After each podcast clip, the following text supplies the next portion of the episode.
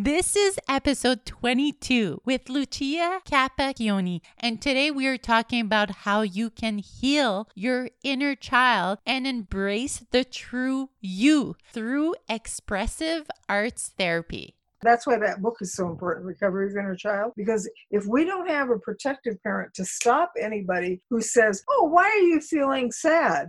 Or you shouldn't be afraid. Or what's wrong with you? Why are you angry about that? Nobody has the right to question our feeling. Our feelings are our feelings. There's nothing bad about any emotions ever.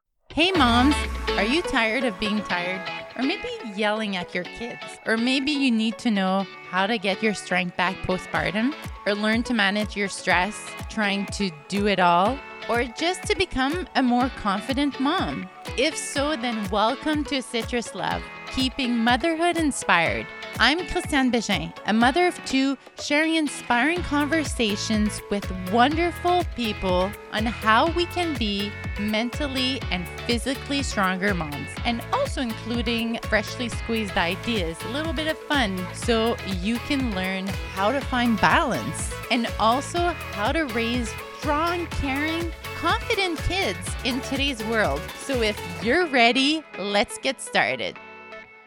Hi, guys. Welcome to another episode of Citrus Love Podcast. You are in for a treat today. We've got one strong mother and a powerful speaker. We'll be talking about reparenting the inner child and kind of getting in touch with our true self, journaling and art and the art of healing and to awaken our inner child, the playful, creative, and spiritual child within all of us. It's safe to say that a lot of people don't necessarily like to talk or are even aware of their inner feelings sometimes because we get busy, we get distracted, and sometimes what we truly want and feel, we don't always know what we're feeling. It gets stuck, trapped inside of us, maybe for many reasons. We might be embarrassed, maybe we got yelled at, maybe we're ashamed, abuse as a child, we felt inadequate. Uh, maybe you feel you're not pretty enough, smart enough, strong enough, not a great mother, whatever the case may be. Sometimes we feel disconnected or lost. So, like mothers juggling lots of roles, lots of responsibilities, lots of mixed feelings, Lucia Capacchione is known for drawing her stress away. I even had her on my Facebook page, Citrus Love blog, where we did a 30 minute session and she took it through how to draw my stress away through drawing. And during this time, this is such an easy way you can use and any other time, and even with your kids, as you'll learn in this episode. So go to my Facebook page, Citrus Love blog, to see how she does it and the steps to draw your stress away. And it's going to be one of the featured videos. So today, oh my gosh, you better hold on because Lucia Capacchione is not afraid to speak her truth. And she gets really honest in this episode. She didn't hold anything back. We talk a lot about her book, which I've read, Recovery of Your Inner Child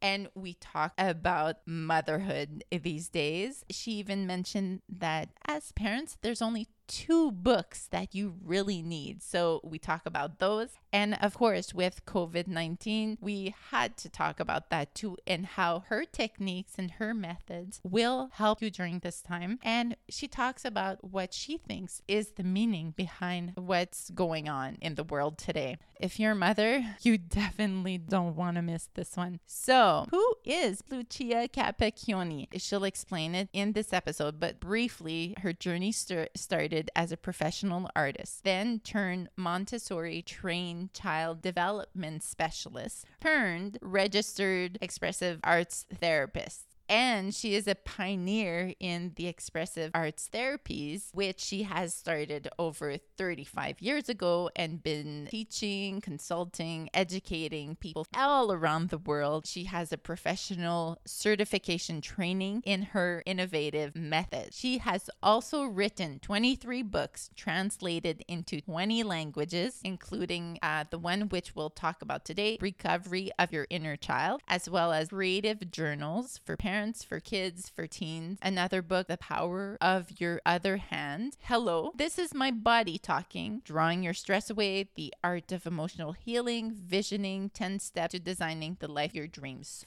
she presents her highly acclaimed methods of using the non dominant hand to access the right brain, emotional expression, intuition, and creativity. Lucia's methods are being used worldwide in education, therapy, and life coaching. Today, we'll talk mostly for mothers and as a parent, but her methods can also be used and applied for cancer support groups, school systems, care centers, spiritual retreats for medical centers, drug and alcohol treatment centers, prisons, business, mental health programs, spiritual retreats. Like she covers everything with her books. Her methods are universal, they can apply to each and every one of us. She has consulted for corporations, schools throughout the US, Canada, Italy, UK, Australia, and Mexico. One of her previous customers include Walt Disney Company and Walt Disney Imagineering. You might also know the author Melody Beattie, author of Codependent No More. She knows her and she's endorsed her book, as well as American best-selling motivational author Louise Hayes. So without further ado, let's listen in on this powerful conversation.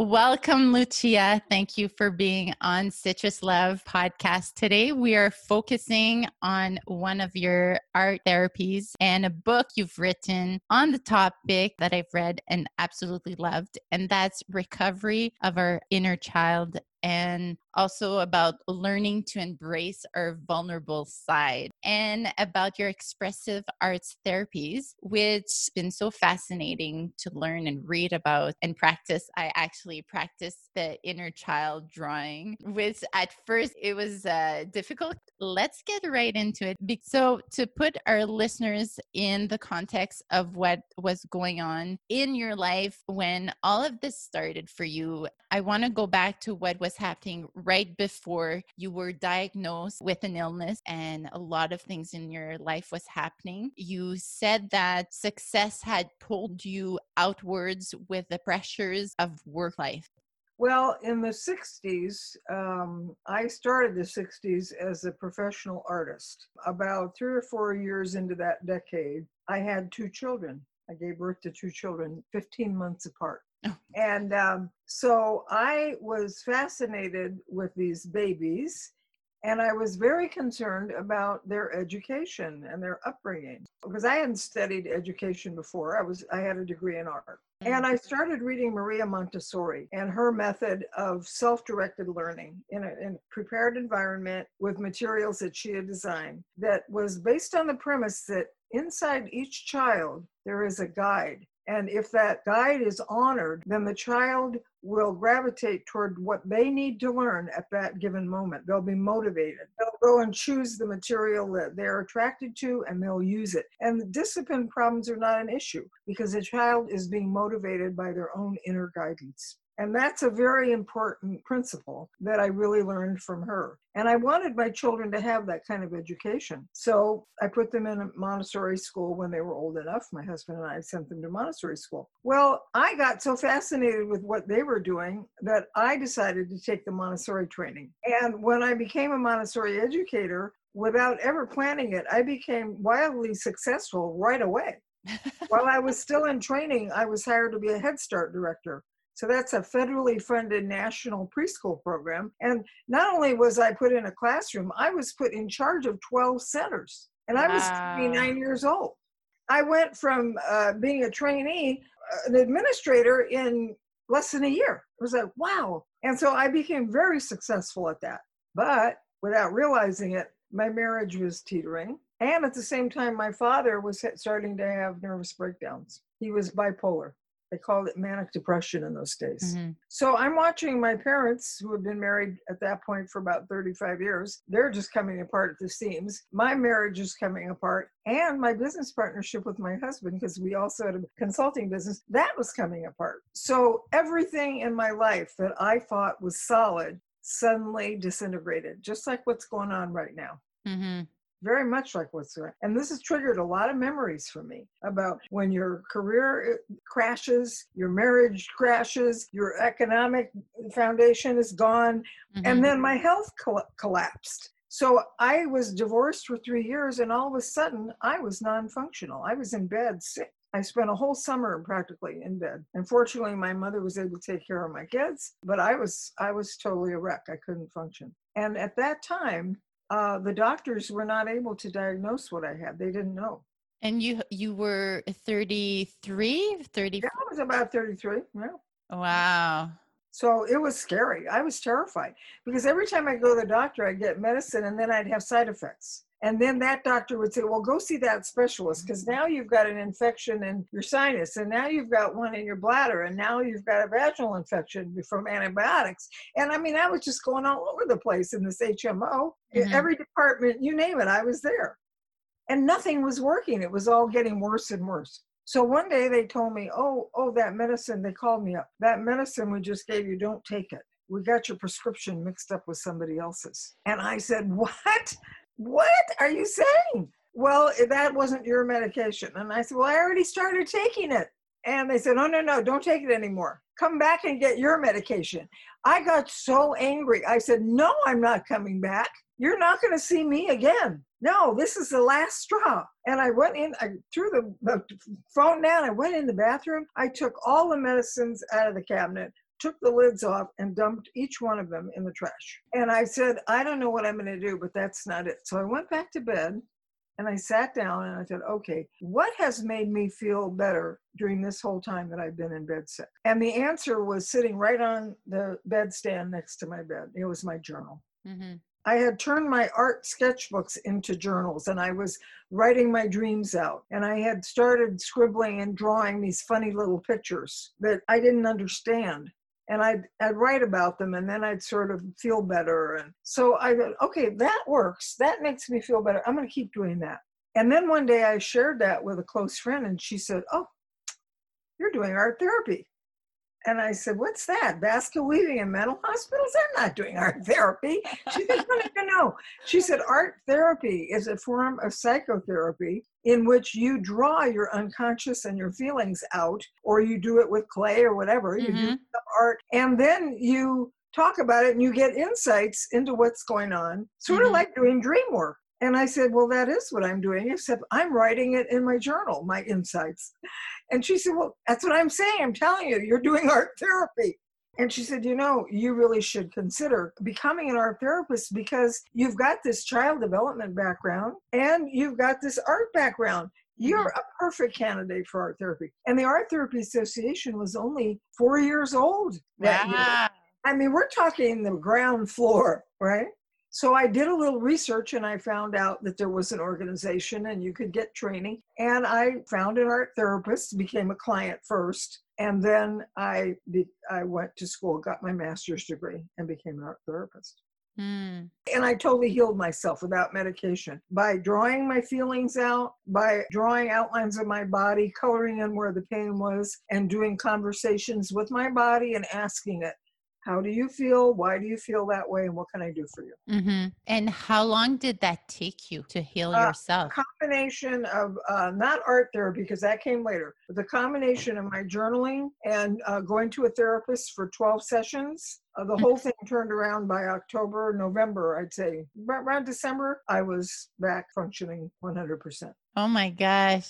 So from the time i went into therapy having already kept the journal for about three four months uh, that was uh, october i went in therapy and by christmas time i was i was well. And the doctors at that time never diagnosed what i had. Years later i met a doctor who was trained in iridology and, and chinese medicine and chinese methods of diagnosis and he accurately diagnosed what i had had but he said you don't have it anymore. What did you do? There's no cure. And i said I told him what I told you. I said, I, started keeping a journal, drawing and writing my feelings out. And he said, Well, that saved your life. But I've never heard anyone talk about this. Art therapy is used for healing a lot. It's used with Alzheimer's, it's used with cancer patients. Um, and my method happens to take art therapy and concentrate it more in the journal form so people can do it for themselves. You don't Oh, need to go to an art therapist to use my method. You can just use the book any of my 23 books. Some of them are for children, some for teens. And I beyond the books, if somebody wanted to get therapy, they could. Mm-hmm. But you can get a lot just by using the, the journal prompts with her, which are always drawing and writing and using the non-dominant hand as well. Mm-hmm. Let's talk more about using the non dominant hand. Did you realize the importance of using our non dominant hand for drawing and expressing ourselves when you were doing it? Why did you use that hand for drawing? well, my ther- my first therapist who was doing gestalt therapy and transactional analysis which works with the inner family the inner child and the inner parents mm-hmm. she had me in my first session after the session at the end she sat me down on the floor with a big pad of newsprint and she handed me a big fat kindergarten crayon a black crayon and she put it in my left hand and I'm right-handed. And I started to switch over. And she said, no, no, no, no. I want you to use your other hand. And I said, okay, what do you want me to do? She said, I want you to print on this big newsprint paper what you're going to do this week to apply what you just learned in this session. So I sat down and I spoke it while I was writing it. And I had a, a very pronounced lisp when I was a child. And I started lisping again the way I did as a child when I was writing this. So I really regressed to being about five years old. And I'm sitting on the floor in the same position I sat as a kid and with the crayon, and I'm struggling because this is my left hand. I don't know how to write with that hand. I didn't then. And I'm writing, I want to feel my feelings and feel that they're okay. Mm. And it took me a long time. I had to print it very slowly, big letters, just like I was learning to write again. And I want to tell you, I got up from the floor and I felt like somebody lifted 100 pounds off my back. I was so light. And my therapist said to me, You look about 10 years younger. And I said, Well, I feel younger and I feel lighter. And I floated out of there. I mean, I, it was an amazing experience. And then about two or three weeks later, I was working in my journal, and all of a sudden, I started writing about I wanted to have an art exhibit again, a, a retrospective of my show as my work as an artist. And I started to write that, and I heard this critical voice in my head saying, Oh, you can't do that. You've got to go out and get a job. You've been sick too long, and look at your finances, and blah, blah, blah. And it was mm-hmm. very critical. And my inner child, who I identify with my non dominant hand, literally yanked to the pen and just answered back, told that critic off, basically before it did that, it drew a stick figure of itself that looked like a little kid, you know, a little round head and a little triangular dress and some little, you know, arms and feet sticking out. And I taught child development. I thought, this looks like the drawing of a three year old. Mm-hmm. And I was shocked. It's like, wait a minute, I'm an artist. I made a living as an artist. I have a degree in art. What is this? It was my inner child. And then I had this conversation. It was really an argument back and forth the critic telling me what I should be doing and the inner child answering back. That was my big aha moment. It's like, oh, I just found the solution to creative blocks. Mm. the critic. And we have to get mad and answer back to it. Otherwise, it'll just strangle us. It was like uh, discovering a new continent. I was absolutely flabbergasted. And when I took my journal to my therapist, I said, Look at this. she said, Oh my God, do you realize what you've discovered here? I said, Yeah, I think I do.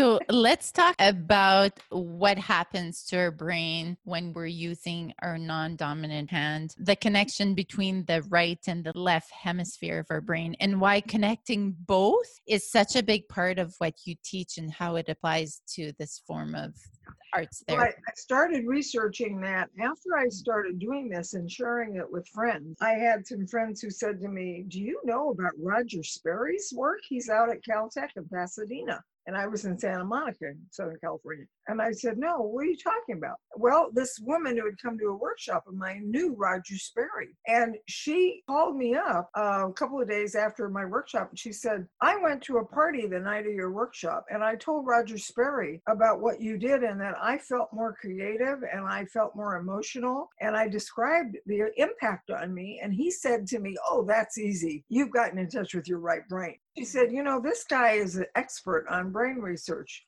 I think you're really onto something. You need to take this very seriously. so you had all these people confirm that this was something big that you needed to focus on. Yeah. And I didn't know about the science. I was just uh, winging it, you know, kind of by the seat of my pants.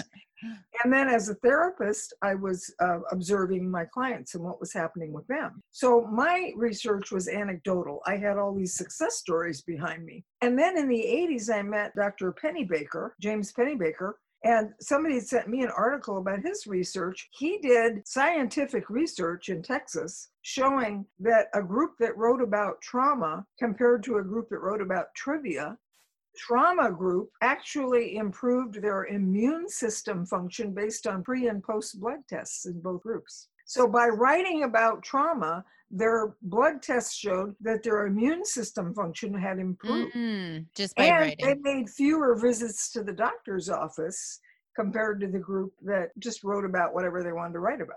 Wow. And so I met with him in person. He's endorsed my work. And I met with him at Stanford. He was there on sabbatical. And I said, This is mind boggling because this is what I've experienced. That I work with cancer patients and all these people, and they're turning their illnesses around.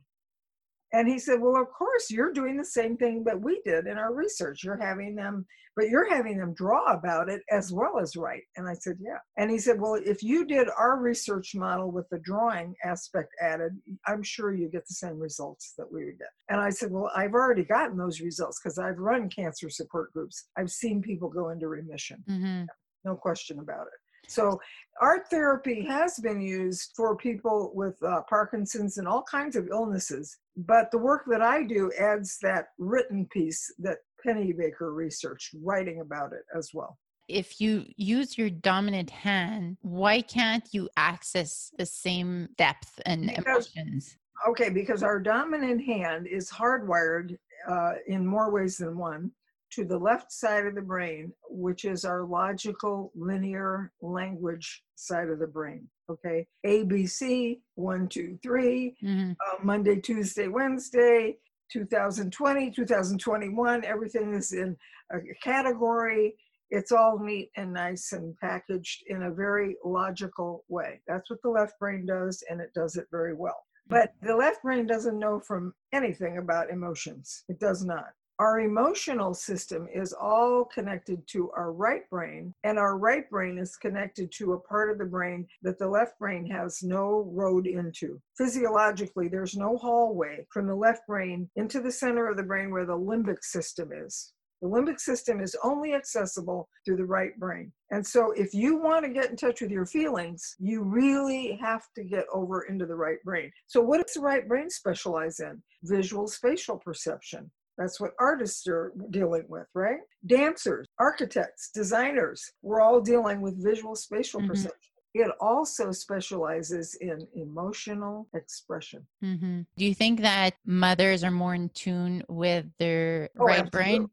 Oh, yeah, no question about it. Yeah. Talk about women's intuition. Intuition is another right brain function. It doesn't have to do with logic. When you have an intuitive knowledge about something, you just know it. You know that something's going on and that your three year old is in trouble in the backyard. You can't hear anything or see anything, but you just know it. And you turn around and you get yourself out there, and your kid is lying down on the ground, has fallen down, and is in so much pain he can't even cry.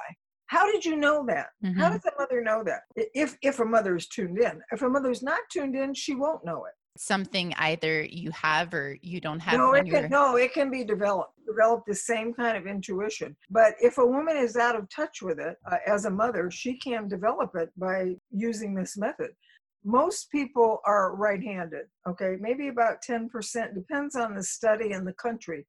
Because in Mhm. some cultures, people don't even know they were left-handed because they were forced to be right-handed so early. Truly, that's a fact. So the left part of the body, including the left hand, is connected to the right side of the brain. So if you had a stroke or injury in the right side of the brain, it would affect the left side of the body. The left side of the brain controls the right side of the body. Injury, stroke, disease, it's going to affect from the left brain, it's going to affect the right side of the body. So what happens when you write with your non-dominant hand is the same whether you're right or left-handed. The non-dominant, non-writing hand was never hardwired to the language center, so it's illiterate.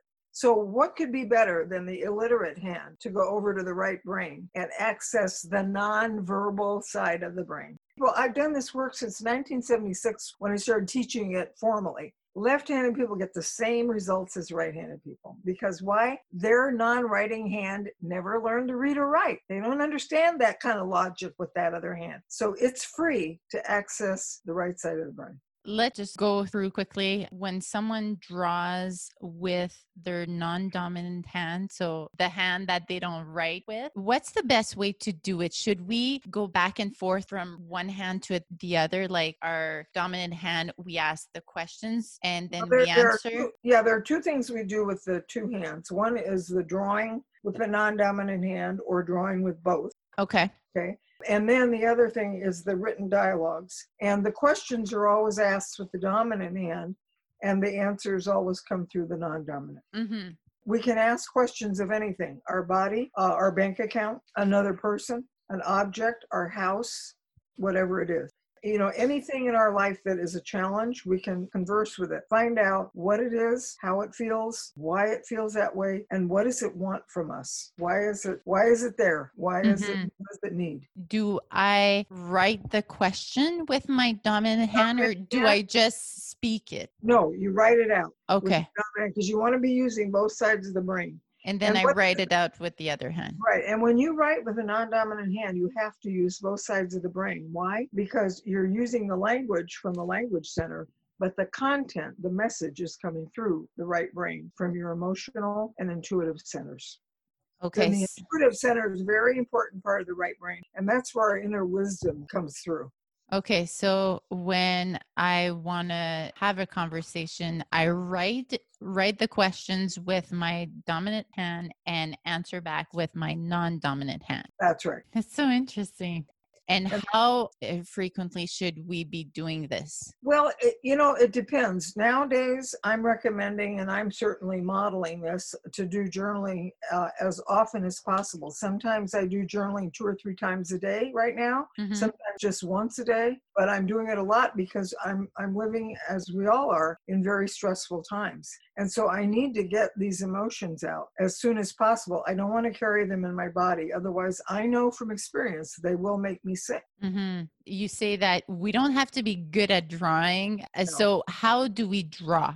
Like what do we draw? Well, the first kind of drawing is just scribbling our feelings out. And, and I call it warming up before you even get in touch with feelings. Just scribble it out the way your child was doing. First thing children do is they scribble. Mhm. Then getting in touch with feelings in the body. If I'm feeling confused about what's going on in the world, where do I feel it? Oh, my head. You know, my head's feeling really heavy. I'm feeling confusion there. All right, draw it out. Or draw an outline of the body and color in the head with all that confusion. What does it look like? Maybe it looks like a bunch of uh, tangled up yarn in five or six colors. I don't know. Or maybe I feel really sad and there's this big heavy weight around my heart and I draw that in the body. Mhm. And then I dialogue with it. I ask those questions like, what are you? How do you feel? You know, say why? that it's important to keep this private Yes. when yes, we do this. yes. Why? Because if we're not keeping it private, then we're going to worry about what somebody's going to think about it if they read it. And then we're going to start editing our remarks and we're not going to be honest with ourselves. Mm.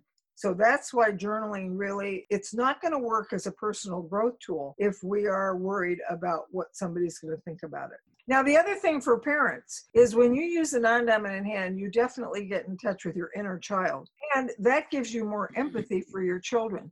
Instead of treating them like little adults that should be doing things faster and better and all that, when we start writing with our non-dominant hand, we realize how slow and awkward it is. And we feel vulnerable and childlike. And that's a good thing. That gives us empathy for our children. Instead of making so many demands on them and expecting them to be farther advanced than they are, we can slow down and go, oh, yeah, yeah, he's only four years old or five, and he's just learning to write, and it is slow. Yeah. Right. So this you we can apply in everything in our lives to help us make decisions and know if what we're feeling is truly what we're feeling. Maybe choosing a job or understanding why you're sick in a relationship. Exactly. Yeah, there's when, many ways. when I had a private practice in Los Angeles, I worked a lot with extremely successful people in the entertainment industry. I also worked with a lot of lawyers and doctors and people like that. They were all very successful.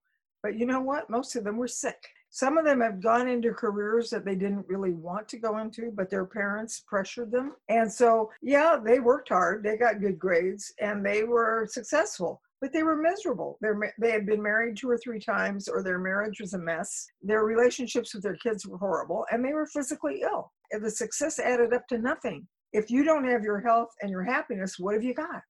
Mm-hmm.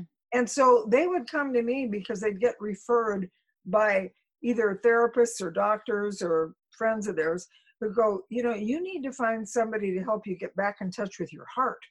And that's what mm. this woman does. Go see her, you know. And they give them one of my books, and and that's how people would get to me. They had not listened to their heart in years, and they were physically sick. I actually found someone had described your books as not only does it help to bring out the best, but it helps to discover that there is a best that is worth bringing out in you. Well, and you know who wrote those words was my dear friend, uh, the late Norman Cousins, and he healed himself from a life-threatening illness by renting videos and laughing at comedy vid- old films. Laurel and Hardy, Charlie Chaplin.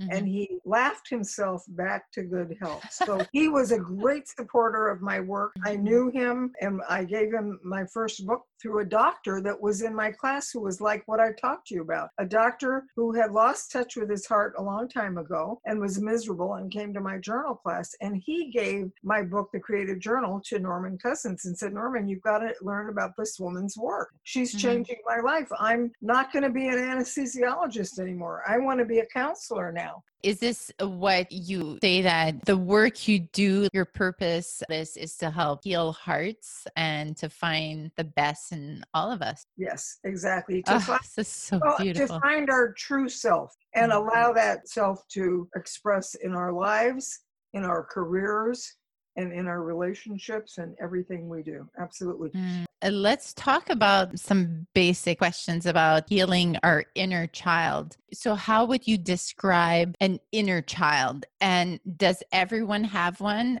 Or yes. is it yes. us or an if you're living if you're a living human being you've got an inner child because here's what the inner child is the inner child is number one our bodily sensations whenever we're feeling our body that's our inner child. As a parent, you'll understand this. The first seven years of life are the fastest growth physically. Mm-hmm. Okay.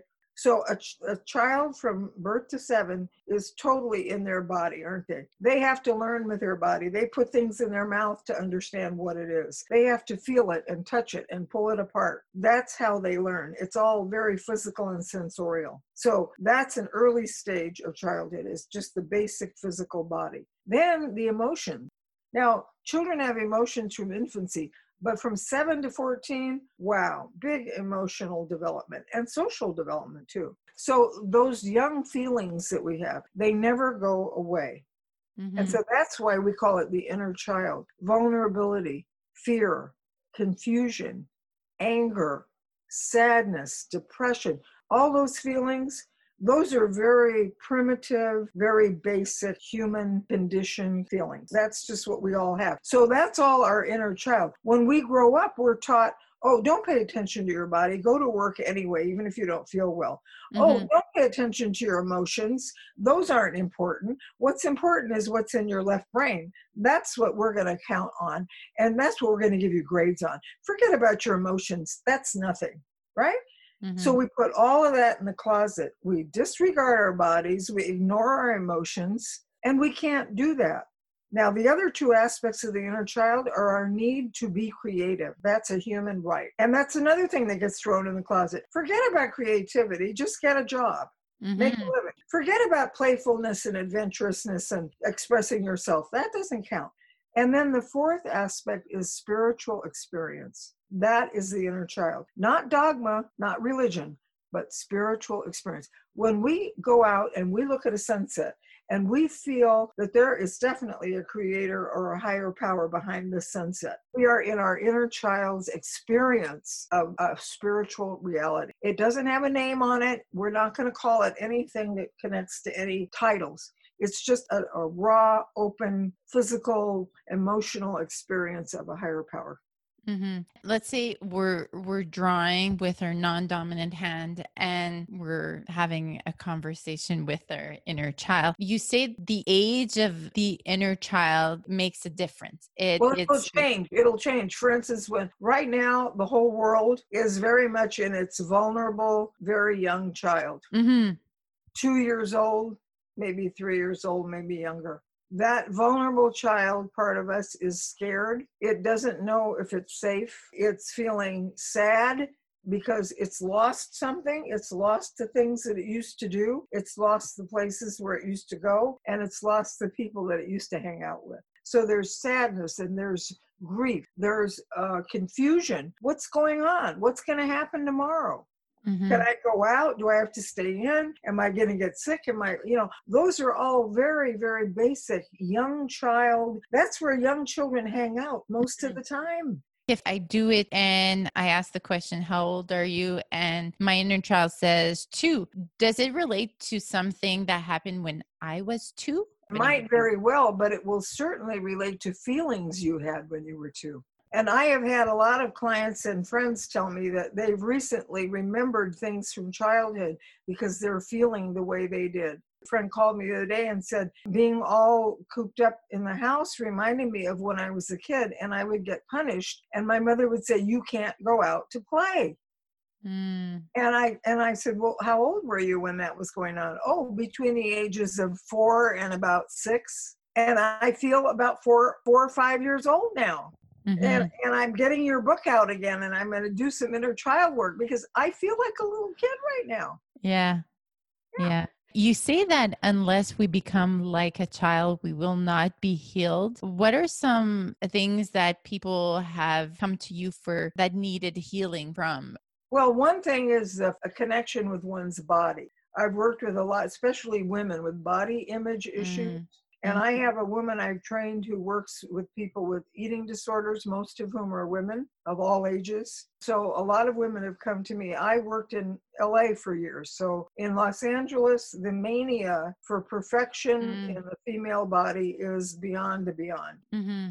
Just horrible. Women would come to me and they would just have an inner critic that wouldn't quit about their bodies. And these were gorgeous women. Some of them worked in the movie industry.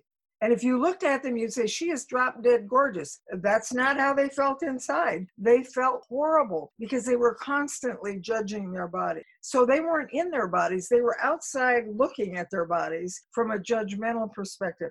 But they couldn't feel how wonderful their bodies were. They couldn't enjoy being physical. They were always worried about eating, so they couldn't enjoy food. They were always worried about how they looked, so they couldn't enjoy wearing clothes. It was always, well, yeah, but how do I look in this? You know, it was constant self judgment. And so, one of the pieces of my work that is so powerful is dealing with the critical parent inside of our own head. Mm-hmm. That to me is, if I don't give anything else to the world but that exercise of answering back to the inner critic and telling it to shut up, I'll be happy. That's all I contribute, because people don't know how to do that they allow this critical parent inside 24 7 to tell them that they're not adequate, that something terrible is going to happen, that they didn't measure up, they should have done this, they could have done that, mm-hmm. blah, blah, blah. And it drives people crazy and it makes them sick and it drives them to addiction. Mm-hmm. Which is another field that I've worked in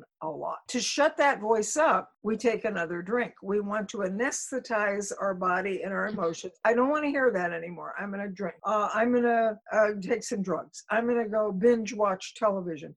That's what's going to happen right now with people locked up.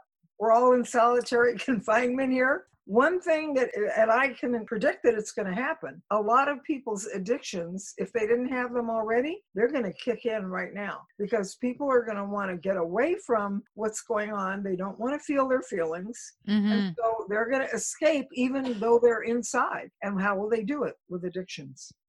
Yeah. Yeah. So, for mothers, how can that inner critic come up for a mom? Well, it comes up twofold. First of all, it comes inside, directed us, telling us that we're not doing it right. Mm, yeah. That we're a terrible parent and we're going to ruin our kids' life and we should have done this and we could have done that and why didn't we do this? And then other people around us say the same thing. Our mother-in-law our mother our aunt our husband whoever. And they say oh you shouldn't be doing that with your child. Oh why did you do that? Oh blah, blah, blah. Yeah. okay.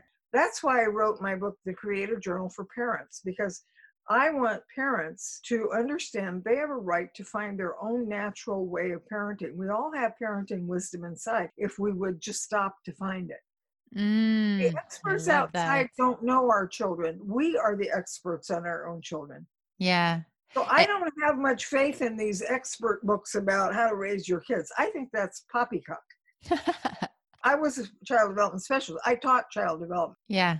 But I would tell my students there, nobody knows your children better than you because you're in the room with them. hmm Dr. Spock and all these other people, they don't know your kid. Yeah. Yeah. It's all theory. And you know what? Most of those child development experts who wrote those books, they have never changed a diaper. They've never sat up all night with a baby throwing up on their shoulder. You, as the parent, you've gone through all that with your kids. They haven't. Mhm, They're just sitting in an ivory tower writing books about it. What mhm. good is that? It's so I tell people write your own book, do your own journaling about how were you parented? Do you want to parent your kids that way? Yes or no? And then you have to find a new way to do it. What feels right for you?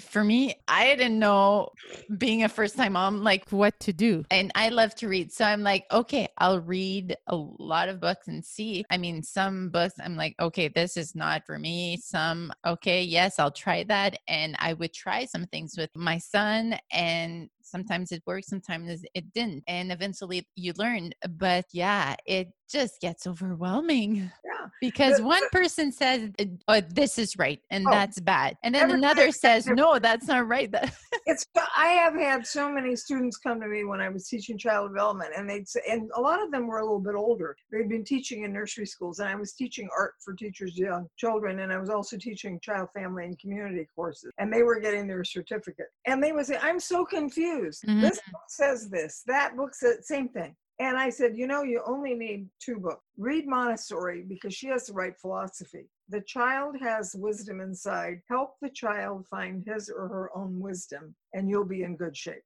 Pay attention to the child and guide the child to find its own way. Her philosophy was right, and her teaching method was brilliant. It works, okay? I've taught it, I know. My children are products in Montessori school. And the other book I would say is Tom Gordon's Parent Effectiveness Training because he teaches really basic nonviolent communication methods there. I trained with Tom. I totally believe it. It works. And it's basically how to active listen to other people, how to feed back to them what you hear them saying so that they know that you're listening and they feel understood.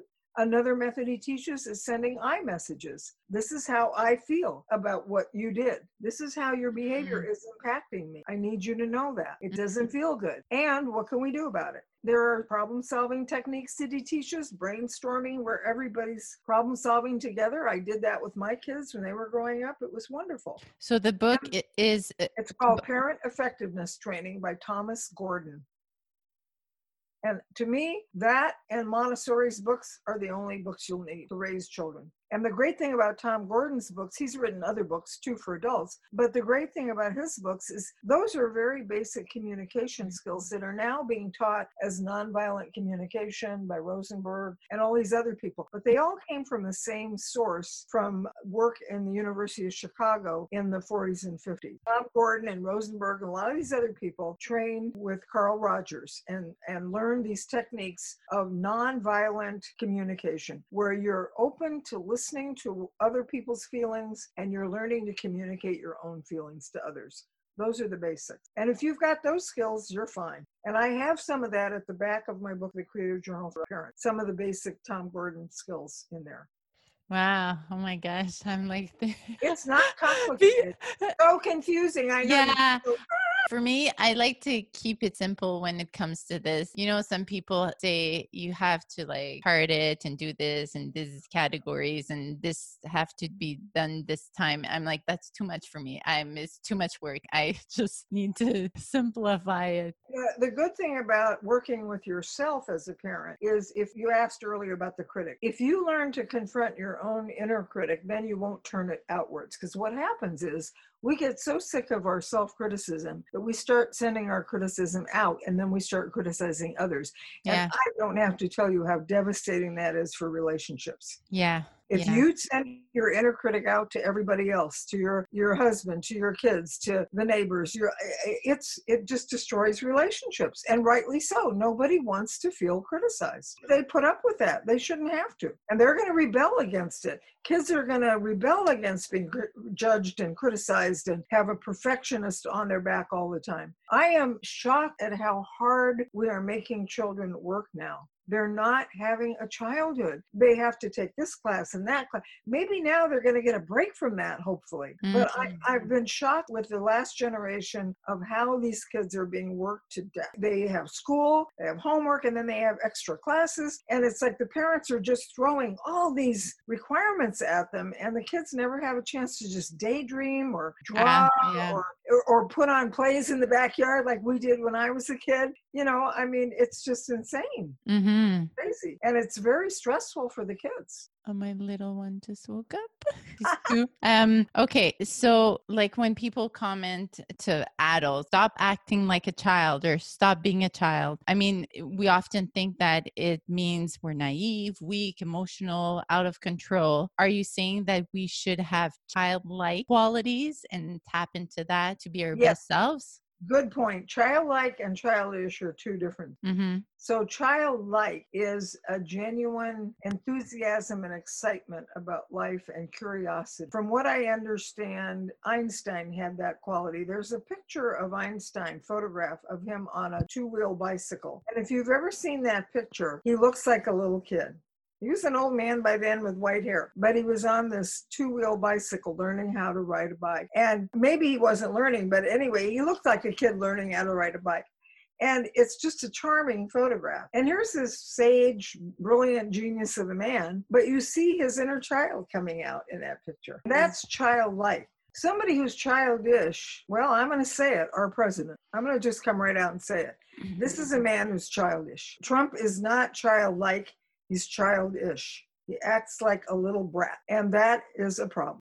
That's a problem. So, whenever an adult is acting childish, they're being selfish, they're being self centered, they are not concerned with the needs of other people, and they're not really tapping into their best self. Mm-hmm. They have they have actually shrunk and regressed down to a much earlier stage of development in a very inappropriate way. Why? Because they don't have an aware ego functioning in their life. The aware ego in us makes the decision about when we're going to bring our inner child out.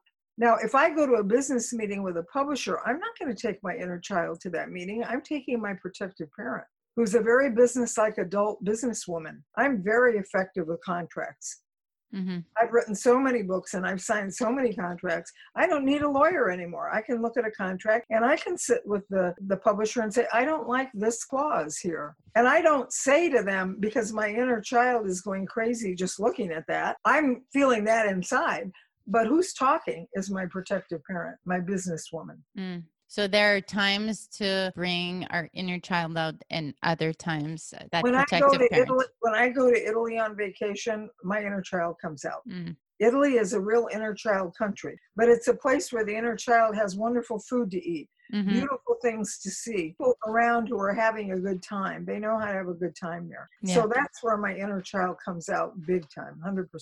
And you also said in your book, when people play sports, it brings out their inner child, dancing or doing plays or things like that. Artwork, making art. Art, and often you feel more alive. I know, like for us, I love to dance. I feel like a kid. It's like just letting go. And I remember when I was at university, I loved to go dance on weekends because it felt like it was releasing all the the stress out. And And the inner child is our cre- the root of our creativity is our inner child. You don't have to teach children how to dance or sing or scribble or work with clay or put on a play. They will do it naturally. They will put on clothes and play dress up. They'll Mhm. make make believe. They do it naturally. You don't have to teach them that. Any nursery school has kids running around making believe because they do it naturally. That's our inner child is our creative self.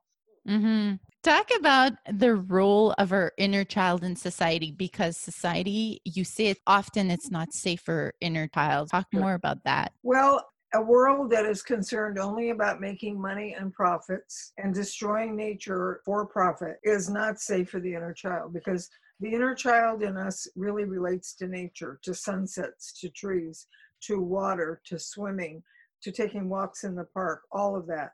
Mhm. Uh, that is our inner child.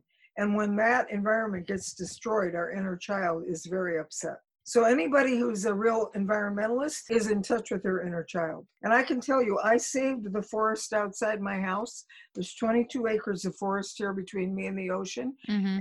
I saved that forest because my inner child was so furious at the idea that people would chop those trees down for profit that I organized all the neighbors and together we saved that forest. Mm-hmm. But what was motivating me was my angry inner child and my protective parent went into gear and organized and got that saved. And we mm-hmm. got money, we raised money and we saved it. So it'll never be built on now. Why do you think some people struggle so much with getting in touch with their inner child? because they were told or they were taught through behavior that your emotions and your body don't count, your creativity doesn't count, and your spirituality are not important. And when those four things go, then the inner child is is in the closet. And so either through the behavior of the parents or the teachings of the society or the peer group, those four things were broadcast as definitely forbidden or unimportant. hmm Is there a way to make it safe for inner child to come out? Well, the journal is a great place to practice letting the inner child out. And then, if you are using some communication tools like Tom Gordon's, then you can let the inner child out with sending what he called I messages. This is how I feel about what's going on here. And not letting anybody judge our feelings. That's why that book is so important, Recovery of Inner Child. Because if we don't have a protective parent to stop anybody who says, Oh, why are you feeling sad? Or you shouldn't be afraid, or what's wrong with you? Why are you angry about that? Nobody has the right to question our feelings. Our feelings are our feelings, and there is nobody that can question them or say that our feelings are bad. There's nothing bad about any emotions ever. So our protective parent is protecting us, and the critical parent is uh, criticizing us. Got it. Critical parent criticizes us and it also criticizes other people. It turns as the megaphone. When we're tired of the megaphone shouting at us, then we turn it outward and we start criticizing other people. So, yeah. Yeah, One thing you shared, a suggestion you gave in the book, and I love, is that if we want to know how being a child looks like, finding that inner child, to start observing how kids play, act, move, speak um, in the real world, like outside, and to learn how they connect. Exactly. So simple. It's so simple. Oh, yeah, the, the inner child in, in the child is that's their developmental level. So they're there all the time. They're intuitive, they're emotional, they're physical. That's what they specialize in. That's what they're doing. And so if we really want to get in touch with our own inner child, it's great to be. Here. That's why grandparents really have a wonderful way of being with grandchildren because they've had enough life experience and they're distant enough to be able to just enjoy that child's existence Mm, unless they're a really pushy grandparent, usually it's just like, oh, you know, they'll pinch the kid's cheeks, come and sit on my lap. And, you know, it's just real cozy and fun. Mm-hmm. And, and grandparenting is very different than parenting is. I always tell uh, older people grandparenting is the reward for having had kids. It's the absolute reward because you can just have fun with them and then send them back home to their parents. you know, yeah. Yeah, I've heard that. the fun part. It really is. And older people, in a way, if they've allowed themselves to get in touch with their inner child, they can really enjoy little kids in a way Mhm. that we couldn't when we were, were young people and busy making a living and raising little kids. You know, Yeah. and my hat goes off to all of you. Raising children right now is really difficult. It's way more difficult than it was when I was doing it. And I, my heart goes out to you. My hat is off to you. I mean, you guys are just doing an amazing thing right now. And uh, don't ever forget that. Really pat yourselves on the back for even doing it. I think young parents don't give themselves enough credit for how difficult it is.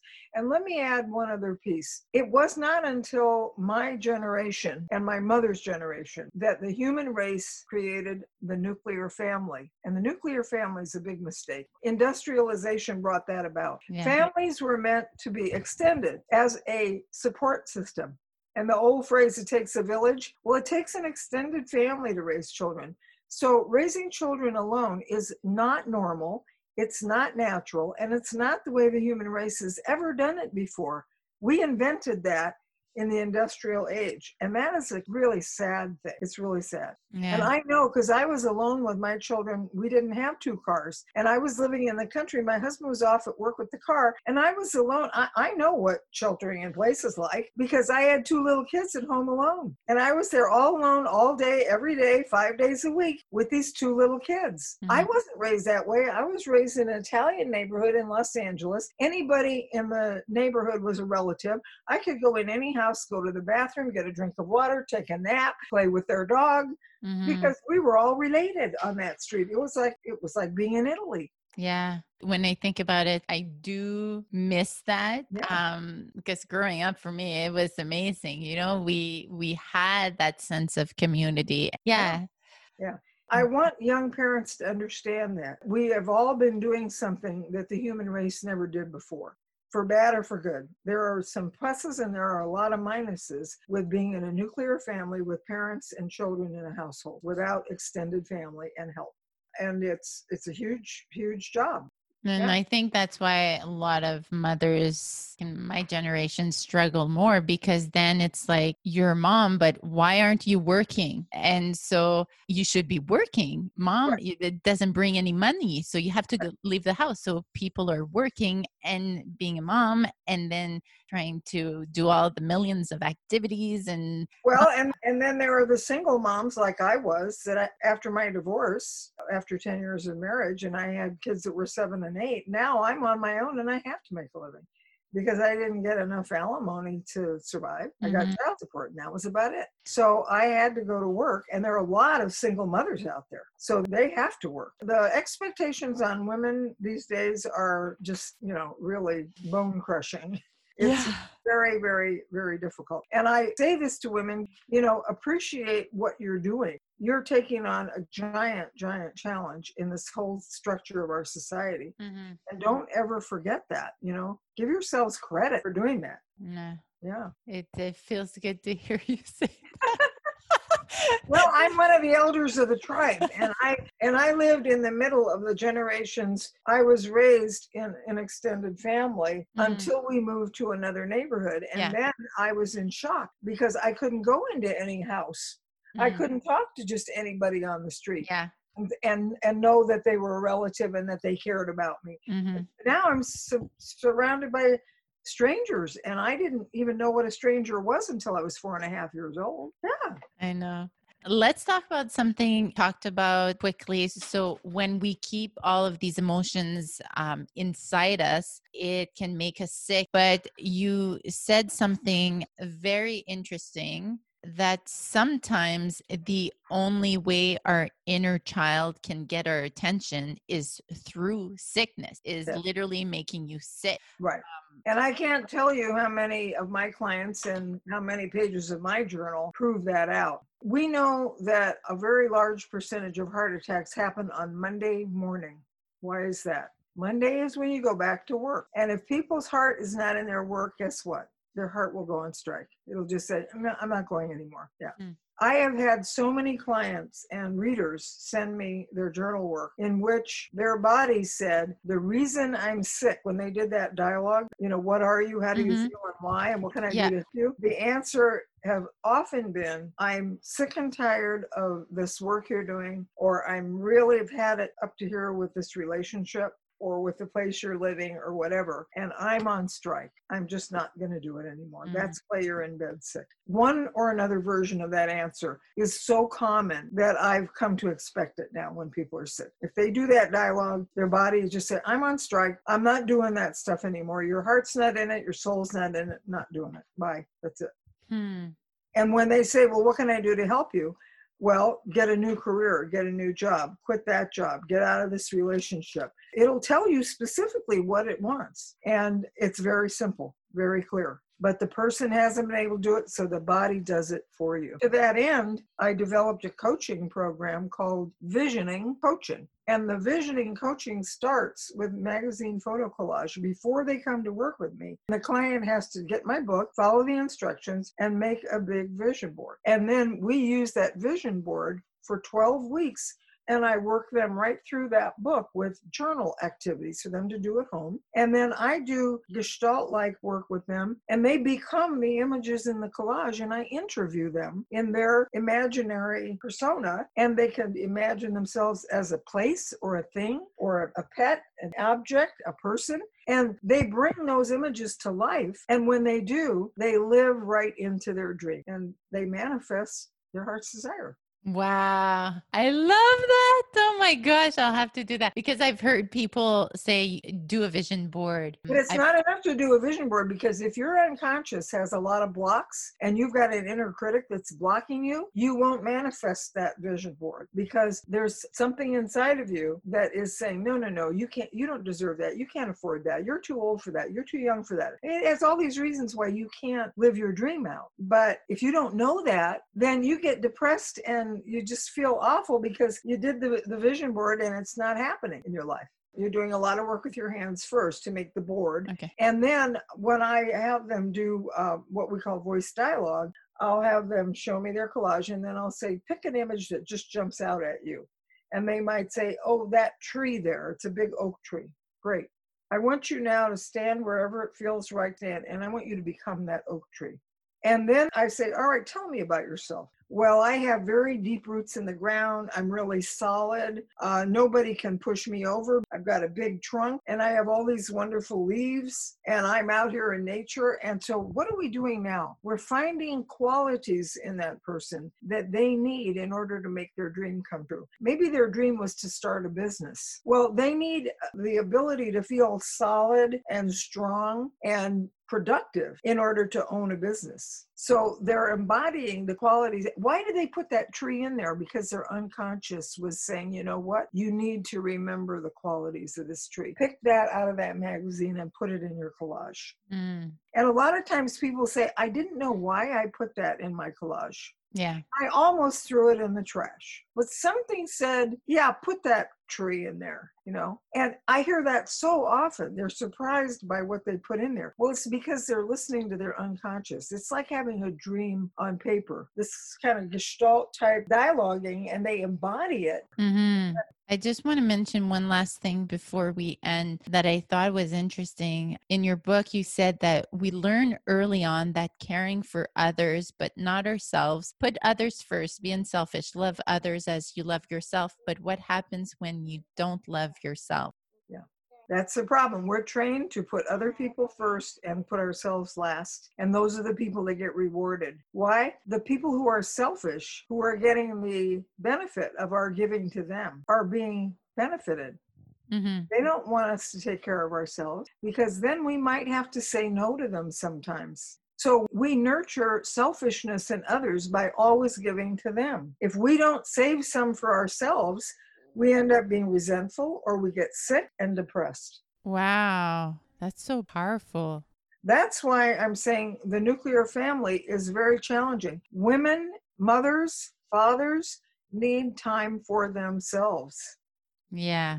It's hard to get that. if you're with your children all day, every day. It doesn't mean you don't love your children. It just means you need to restore and replenish your own energy. And there's no chance to do that if we, and this is what we're facing right now during COVID 19.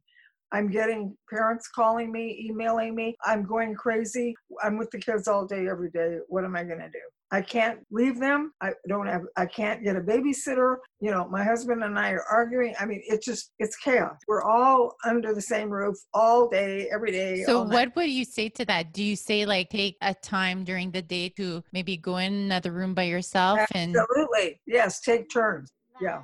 Yeah. And the other thing is, do the scribbling with the kids. They've got a lot of emotions to get out too. So get a bunch of clay if you have it, or make some Play Doh or get some paper, even newspapers, magazines. It doesn't matter. It doesn't have to be fancy. And scribble together. Mm-hmm. You yeah. know what my kids love to do? They love to rip the pages. Absolutely. Paper. Get old magazines and have my. I they have, just rip it. I have a daughter who's now a college professor. When she used to get upset when she was a preteen, she'd get telephone books and rip them apart. Very smart. And I thought, great, I applauded that. Great, you've got a lot of frustration, you know, preteen years. Oh my goodness, rip those telephone books apart. Oh my gosh, that's yeah. so helpful. Share that paper. Clay is wonderful. When in our. Head Start program, when I was running that, we would have clay, and these kids would come in and they would just punch that clay and hit it and pound it, stick their fingers in it, pull it apart, throw it on the table fantastic, a safe place to get all that stuff out. Kids are going to get real antsy now being inside a lot. I mean, they yeah. can go out, but being inside, so all that energy's got to come out. This art is a fabulous way. Dancing, put music on, let them dance, let them stomp if they're angry. Give them a safe place to do it. Create mm. a structure for that. I love that. This is the time to let it all out. Yeah. Let me tell you what's going on in the world right now. The human race is destroying the planet. And I believe at another level, we're being told, go to your room, time out. I woke up one morning, I don't know whether it was a dream or whether I imagined it, but I saw Mother Earth saying, All right, all of you, go to your rooms and stay there and think about it. And don't come out until you're ready to play fair, respect one another, and stop the violence. Period. That's it. So there's another agenda going on here besides that we're fighting this virus. And the virus is telling us in my journal, Wisdom, I have wisdom guides that I channel come through my journal. And it said that what's happening right now is that we have to go inside, all of us. Mm-hmm and we have to find the truth inside of us and we have to get control of all of the things that are out of control that have gone out of control we need boundaries and limits around the elements that are out of control in our society so that can mean whatever it means to you so we're having to ritualize that by putting boundaries around our bodies, putting masks on, staying inside. Those are all boundary setting. We're constantly doing that, cleaning the surfaces, washing our hands, right? Mm-hmm. Mm-hmm. Yeah, we are we are being forced to ritualize boundary setting. That's the protective parent in us, and the whole society needs to take that to heart. We need to start setting some boundaries around all this stuff that's gone out of control.